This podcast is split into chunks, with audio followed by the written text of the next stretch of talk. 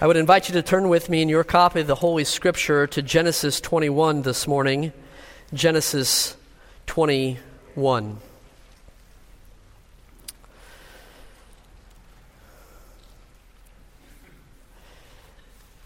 Genesis 21 together. Think about where you were 25 years ago. For reference, that was 1998. 25 years ago, I was a senior in Bible college. I was looking forward to graduation, and I was thinking about making application to Central Baptist Theological Seminary to work on my master's degree. You see, Fourth Baptist Church and Central Seminary had just moved from North Minneapolis here to this campus, had just built this building 25 years ago. I admired Dr. Doug McLachlan and the faculty at Central Seminary. That's where I was 25 years ago. However, I was a bit distracted at this time 25 years ago because it was 25 years ago this week that I asked a girl named Kimberly Miner to go with me to the Valentine's banquet. How about that? And uh, she said yes, and the rest is history. Where were you 25 years ago at this point? A lot of life has happened in the last 25 years. And wherever you were and whatever you were de- doing, think about all that has transpired since then. I've written there at the top of your notes 25 years passed after God first promised to make Abraham a great nation in Genesis chapters 12 and 13. God repeated that promise in Genesis 15, and then again in Genesis 17, and in Genesis 18, where God said to Abraham, I will surely return to you about this time next year, and Sarah, your wife, will have a son. Genesis 18, verse number 10. And at long last, now I've printed there on your notes, the time had come for Isaac to be born in fulfillment of Abraham's faith in God's promise.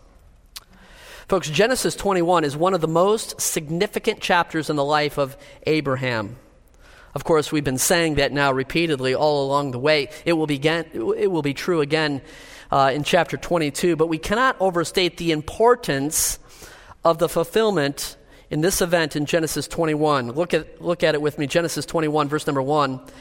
And the Lord visited Sarah as he had said and the Lord did for Sarah as he had spoken. For Sarah conceived and bore Abraham a son in his old age, at the set time of which God had spoken to him. And Abraham called the name of his son who was born to him, whom Sarah bore to him, Isaac. From Genesis 21, I prepared a message titled, The Fulfillment of Faith. Let's go to the Lord in prayer as we begin. God in heaven, we thank you so much for your love for us. It gives us cause to sing. For your great love with which you loved us has redeemed us, saved us from our sin, and has assured us of a home in heaven. We're thankful for that, Lord. We're thankful for the Holy Scripture. We're thankful for the life of Abraham and Sarah and this chapter before us. We pray now as we read it, as we study it, that your Holy Spirit will be our teacher, that you might instruct us and change us because of our study. For I pray this in Jesus' name, amen. The narrative in Genesis 1 begins with the promised arrival of Isaac, the promised arrival at, uh, of Isaac, number one. But here, three times in Genesis 21, verses 1 and 2, it is stated that the circumstances of Isaac's birth were promised by God. Look at the scripture text. Look at verse number 1. As he said. Look also again at verse number 1 as he had spoken. Look at verse number two. Of which God had spoken to him. This is the promise foretold, letter A. The promise foretold. Simply put, folks, God made a promise. Repeatedly, God promised that God would give Abraham and Sarah a son in their old age. And when God says he's going to do a thing, you can bank on it. Whether it is God's covenant promise to Abraham or whether, whether it is the blessed hope, the rapture of the church, we can be sure that God will do as he has promised. Of course, the temptation is to doubt the promises of God. And that is a common characteristic of our humanity. It is a mark of this day and age that we would doubt. In fact, according to 2 Peter 3, the Bible says that scoffers will come in the last days saying, Where is the promise of his coming? For since the fathers fell asleep, all things continue as they were from the beginning of creation.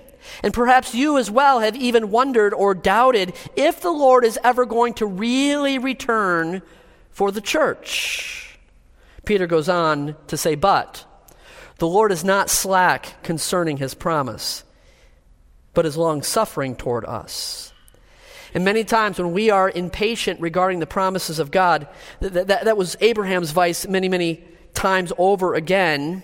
We are of necessity to walk by faith. For faith, by definition, is trust in God to do what He says He will do, even when circumstances appear hopeless, as in the case of the old age of Abraham and Sarah, or when a long period of time has passed 25 years has passed.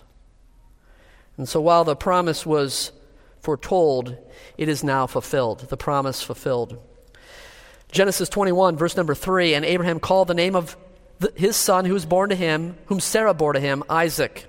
Then Abraham circumcised his son Isaac when he was eight days old, as God had commanded him. Now, Abraham was 100 years old when his son Isaac was born to him, and Sarah said, God has made me laugh and all who hear will laugh with me. So also she, she said, Who would have said to Abraham that Sarah would nurse children? For I have borne him a son in his old age. So the child grew and was weaned, and Abraham made a great feast on the same day that Isaac was weaned.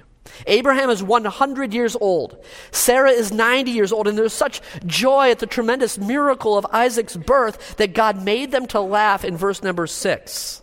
Now, Remember earlier in Genesis 18, Sarah laughed when she overheard the angels talking about her giving birth to Isaac in her old age. But that laughter back in Genesis 18 was the laughter of unbelief.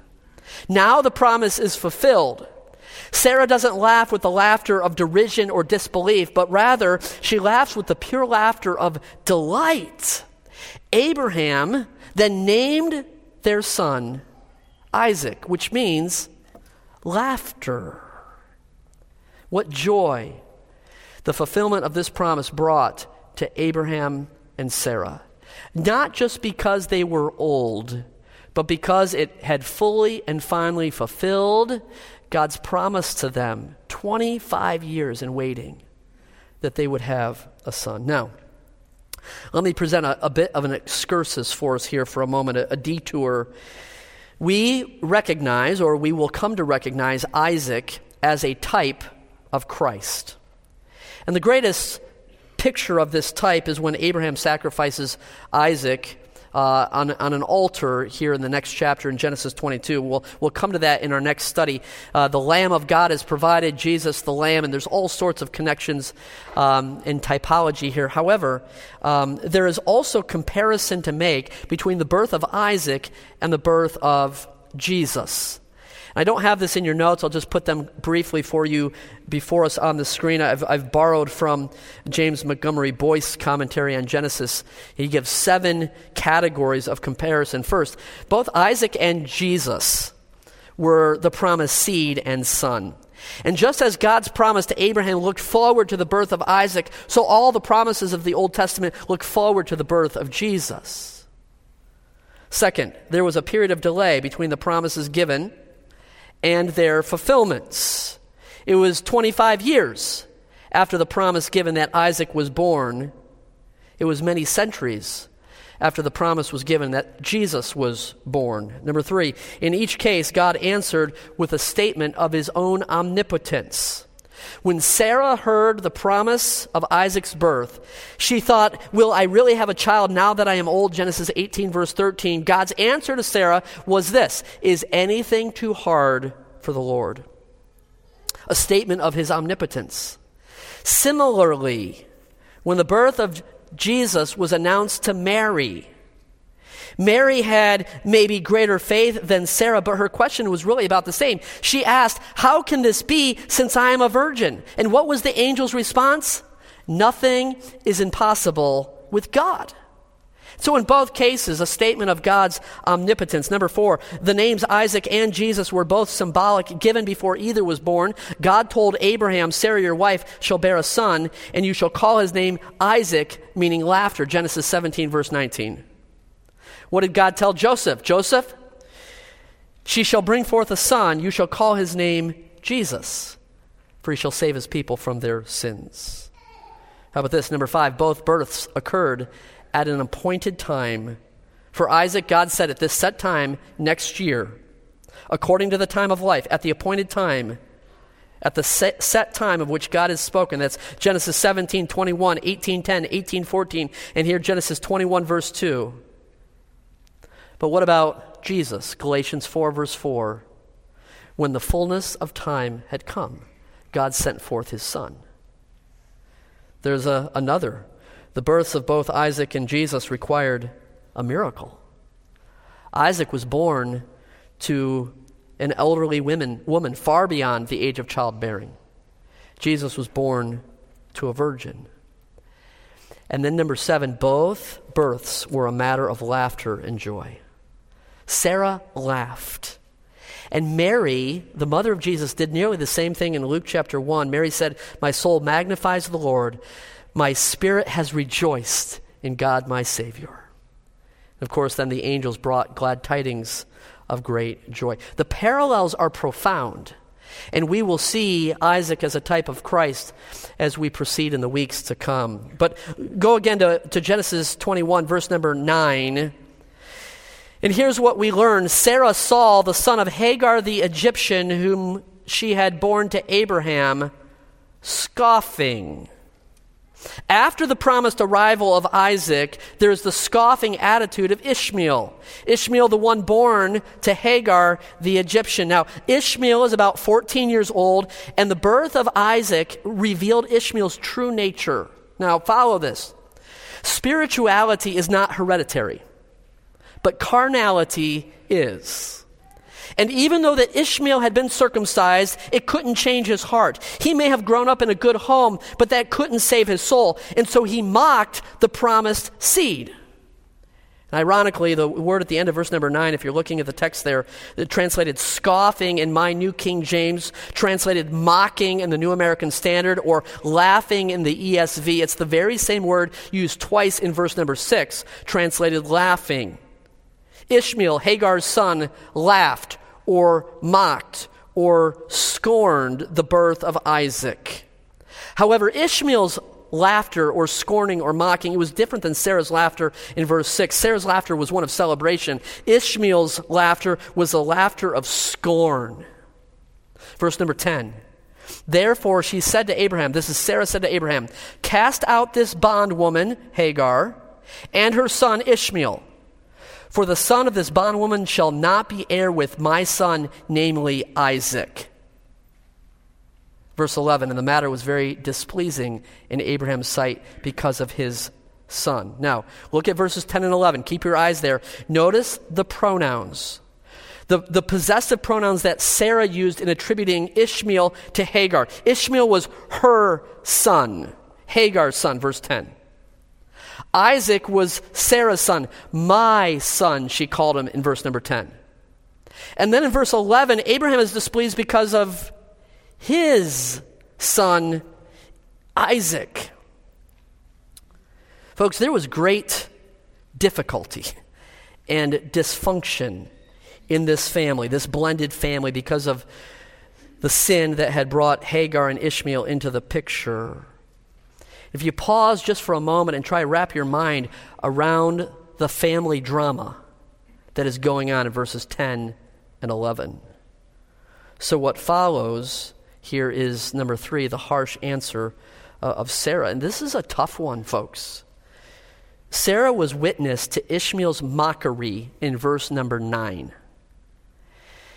And Sarah despised the threat that Ishmael posed to Isaac, so Sarah demanded that Hagar and Ishmael be expelled from the camp. Abraham was devastated because Ishmael was part of himself and he had presumably come to love the boy, having even hoped back in chapter 17, verse 18, that Ishmael might be the promised seed. But the amazing thing to me is that God took the side of Sarah and declared that she was right. Look at verse 12. But God said to Abraham, Do not let it be displeasing in your sight because of the latter, because of your bondwoman. That's Hagar. Whatever Sarah has said to you, listen to her voice, for in Isaac your seed shall be called. What is going on here? Verse 12 there. Someone has suggested that this is a proof text. Proof that God wants husbands to listen to their wives. now, men, you ought to listen to your wives. But I don't think that's the point of this passage. However, God is telling Abraham, listen to your wife, listen to Sarah. So then, what do we make of this? Is God, in fact, telling Abraham to banish Hagar and Ishmael from the family in favor of Isaac? Under inspiration of the Spirit of God, the, the Apostle Paul explained the spiritual significance of this very circumstance in Genesis 4. I'm sorry, in Galatians 4. He explained Genesis 21 and Galatians 4. You have to go with me now to Galatians chapter number 4. Galatians 4. We always want to be careful when assigning meaning to an Old Testament narrative, but when the New Testament interprets and applies the Old Testament text for us, we can be sure that it is right. Look at Galatians 4, verse 21. Don't be lazy now. Go with me there. Galatians 4, beginning in verse 21. This is a commentary for us on Genesis 21. Galatians 4, verse 21 Tell me, you who desire to be under the law, do you not hear the law? And this establishes the subject of the context. Here in Galatians, it's the matter of law and bondage. Verse 22. For it is written, it, it is written that Abraham had two sons. The one by a bondwoman. Who's that? Hagar. The other by a free woman. Who's that? Sarah. Okay, so in Galatians 4 22 now, we're talking about Genesis 17, 18, 20, 21. Verse 23 now. But he who was of the bondwoman was according to the flesh, Ishmael. He who was of the free woman through promise, that's Isaac. Verse 24, Galatians 4, verse 24, which things are symbolic. Okay, what's the symbolism here? Paul says, For these are the two covenants the one from Mount Sinai, which gives birth to bondage. Mount Sinai is where the law was given, which is Hagar. For this Hagar is Mount Sinai in Arabia and corresponds to Jerusalem, which now is and is, is in bondage with her children, that is under the law. Mount Sinai, the giving of the law, under the law. But the Jerusalem above is free, which is the mother of us all, for it is written, in Isaiah 54 Rejoice, O barren, you who do not bear, break forth and shout. You who are not in labor, for the desolate has many more children than she who has a husband. Isaiah wrote that in Isaiah 54 of Israel in captivity. Israel was desolate and barren. Paul references it here in this context as the very same plight of Sarah, who was once barren but later blessed with countless descendants through, through Isaac. All right? Don't lose me just now. Verse 28. Now we, brethren, as Isaac was, are children of promise. But as he who was born according to the flesh, that's Ishmael, then persecuted him who was born according to the Spirit. That's Isaac. Ishmael persecuted Isaac. Even so it is now. Nevertheless, what does the scripture say? Cast out the bondwoman and her son, for the son of the bondwoman shall not be heir with the son of the free woman. So then, brethren, we are not children of the bondwoman, but of the free. Folks, what is this teaching us here? As we study Genesis 21, we read of Paul in Galatians 4. Turn your notes over and I've copied for you a paragraph that's going to help us, is something you can take with you, helps us understand what's going on here. In Galatians 4, Paul refers to the incident in Genesis 21. We just read it. And declares that the whole set of circumstances embodied a remarkable spiritual allegory. Sarah, in insisting that the bondwoman and her son be cast out, was acting far beyond her own spiritual insights. In the light of the New Testament revelation, we can look back and see the underlying significance of it um, of it all. Four people are seen playing their parts Isaac and Ishmael, Sarah and Hagar.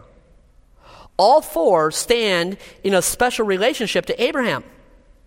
Isaac and Ishmael represent two natures in the believer. Ishmael standing for the flesh, the old nature, and Isaac for the new. Ishmael was a fruit of the flesh, Isaac was a fruit of faith. This continues. Sarah and Hagar, on the other hand, represent the principles of works and faith, law and grace. The birth of the new demands the expulsion of the old, but the move was up to Abraham, for he and he alone could take the decisive step. Ishmael and Hagar both had to be dealt with, both had to be cast out, no matter how painful the process. Cast out the bondwoman and her, chil- and her child. It was no longer works of law or law, but faith. That which is born of the flesh must be cast out. There was, no, there was to be no compromise, no middle ground. There was to be complete break with the old nature if the new nature is to envelop and occupy all the believer's heart. Profound symbolism and parallel and allegory and application that the Apostle Paul introduces. We're not making these things up. This is Paul in Galatians 4. Now, Genesis 21 is not meant to be normative, it does not teach us to excommunicate any member of a, of a blended family, you, you, you see. The circumstance in Genesis 21 was unique, and what Paul was doing in Galatians was illustrating the matter of justification apart from the law, sanctification apart from the law, but rather by faith in the Spirit. So go back now to Genesis 21. Genesis 21.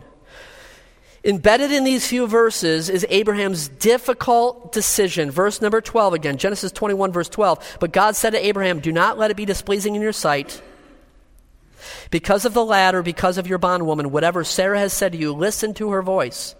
For in Isaac your, your seed shall be called. Yet I will also make a nation of the son of the bondwoman. That's Ishmael, because he is your seed. So Abraham rose early in the morning and took bread and a skin of water, and putting it on his shoulder, he gave it and the boy to Hagar and sent her away. Then she de- departed and wandered in the wilderness of Beersheba. That's in the, in the far south near, near Egypt. I call this the painful action of Abraham. Folks, I hope that your heart is heavy. I hope you grieve as you think of this family. You think of this separation, the whole situation. It, it doesn't seem right or fair. It could not have been easy.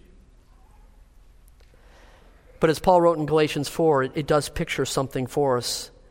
But in addition to the, the spiritual significance of this, there's also an ethnic and political implication. Just want to take a moment here, another little excursus, if you will, to speak to the Arab Israeli conflict. The sons of Abraham, Ishmael and Isaac, and that history brings us even to current events in a, in a conflict that exists to this day. If you turn the page back to Genesis 16, when Ishmael was born in Genesis 16, verse number 10, the angel of the Lord said to her, I will multiply your descendants exceedingly, so they shall not be counted for multitude. And the angel of the Lord said to her, Behold, you are with child, you shall bear a son. This is the angel talking to Hagar. You shall call his name Ishmael. Because the Lord has heard your affliction, he shall be a wild man. Genesis 16, verse 12. And his hand shall be against every man, and every man's hand against him and he shall dwell in the presence of his brethren.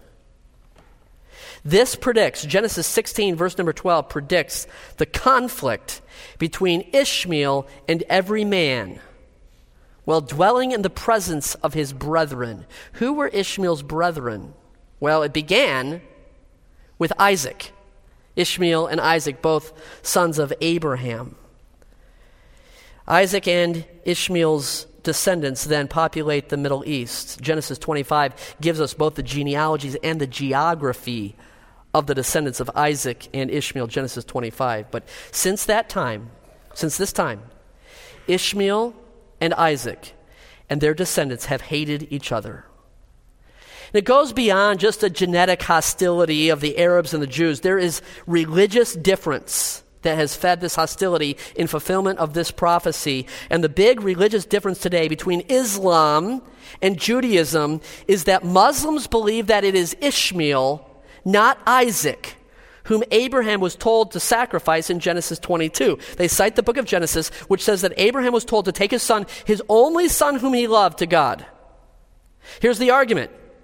Since only Ishmael would have been ever the only son, because once there was Isaac, Isaac wasn't the only son. There are now two sons, Ishmael and Isaac, the argument is, that Muslims believe that it's Ishmael, not Isaac, who was the preferred son. By extension, they believe that it's the Arabs, not the Jews, who are God's chosen people. Do you see how this happens? So, for millennia, the descendants of Ishmael and Isaac have been contrary to each other, not just because of genetic prophecy, in Genesis 16 here, but also because of this religious conviction regarding Ishmael and Isaac. Turn back to Genesis 21. Genesis 21, verse number 14. So Abraham rose early in the morning, took bread and a skin of water, putting it on her shoulder. He gave it to her and to the boy, the boy to Hagar, and sent her away. Then she departed and wandered in the wilderness of Beersheba. And the water in the skin was used up. And she placed the boy under one of the shrubs. Then she wept and sat down across from him at, at a distance of about a, a bow shot. For she said to herself, Let me not see the death of the boy. So she sat opposite him and lifted her voice and wept. Folks, we can rightly grieve here at this point for Hagar. The Egyptian maidservant, bondservant that Abraham and Sarah had taken when they went down to Egypt. Abraham's sin with her, the birth of Hagar, the mistreatment by Sarah.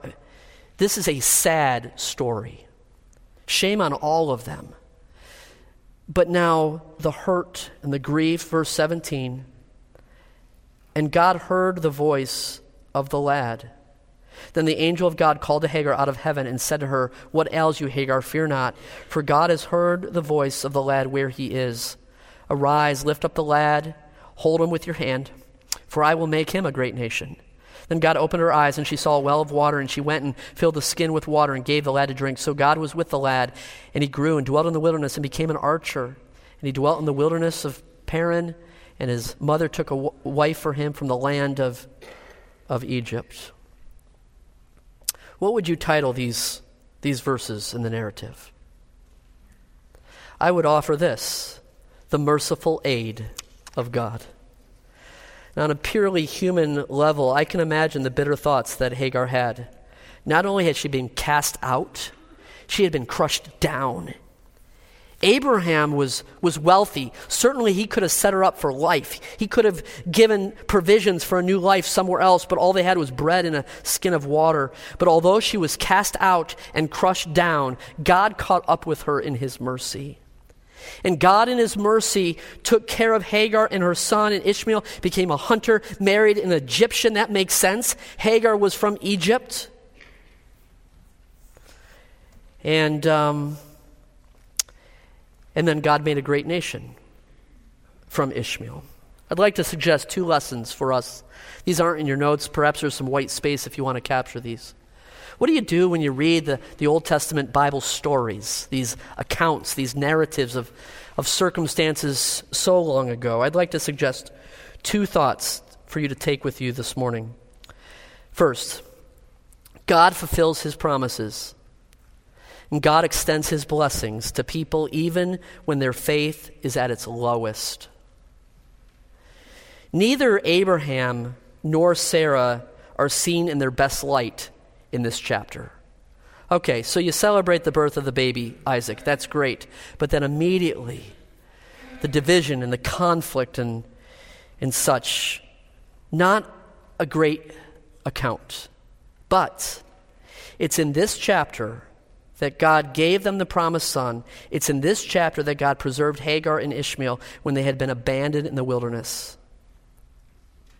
And I think about us. How about us? I'm so glad that God's promises and God's blessings are available to me even when I'm weak. I'm so glad that God graces us with loving kindness in spite of the messes that we make. Folks, we've all made messes. We have made a mess of things. Don't judge this family. Consider your own family and my family the messes we make, and yet God extends His promises and His blessing to us even when we are at low points. You might be at a low point this morning. You might say, Pastor Matt, you have no idea the mess I've made. I feel like I'm in the wilderness, been abandoned. God fulfills his promises and extends his blessings to people even when at their lowest. There's a second principle I'd like to offer you. Number two, sometimes the right things happen for the wrong reasons. Little plan words there.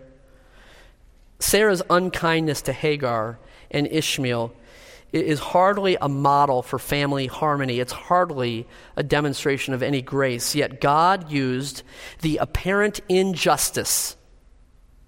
I mean, if you feel bad for, for anyone in this case, feel bad for Hagar, right? Hagar is a victim if there ever was one. Feel bad for Ishmael. He's a victim of the victim if there, there is one. But God can use the apparent injustice to prepare the way. You see, it was only after Ishmael was set out that God could go to Abraham and say, Take now your son, your only son, whom you love, Isaac, and go to the land of Moriah and offer him there, the type of Christ. And that sacrifice, and through the Bible, we can often read of the right things happening for the wrong reasons. Of course, the classic example is Joseph, who was sent to Egypt for the wrong reasons. He suffered injustice at the hand of his own brothers, yet God meant it for good. Think of Satan, who afflicted Job for the wrong reasons. And yet, God, in his infinite wisdom, purposed to demonstrate that as we walk by faith and trust the Lord, God is good. And God has used Job's suffering and to instruct us regarding our own suffering. Perhaps you're at a low point, you're in a difficult situation, and perhaps you're suffering an injustice right now. And what has happened to you has happened for the wrong reasons. Do you feel that? The injustice you've suffered is not fair, and you've been kicked to the curb, or you've been dealt harshly. Know that God is at work God is sovereign. Keep the faith and trust Him to bring His purposes and plans to fulfillment. Because of Genesis 21, there is Galatians 4, as we read. And the picture of setting aside the work of the flesh and the bondage of law to that type of Christ Isaac, who, when we come to Genesis 22, you know where this is going. And God calls Abraham to obey in faith in offering Isaac. Of course, then God provided a lamb. Let's pray. God, thank you so much for this ancient account of your work in the life of Abraham and Sarah, of Ishmael, Hagar, and Isaac. Lord, these are hard circumstances and difficult things. But Lord, we trust your infinite wisdom and we purpose to walk by faith, knowing that even if there's injustice, even when there is wrong that is done, that you can make all things work together for our good and your glory. We thank you for this in Jesus' name I pray. Amen.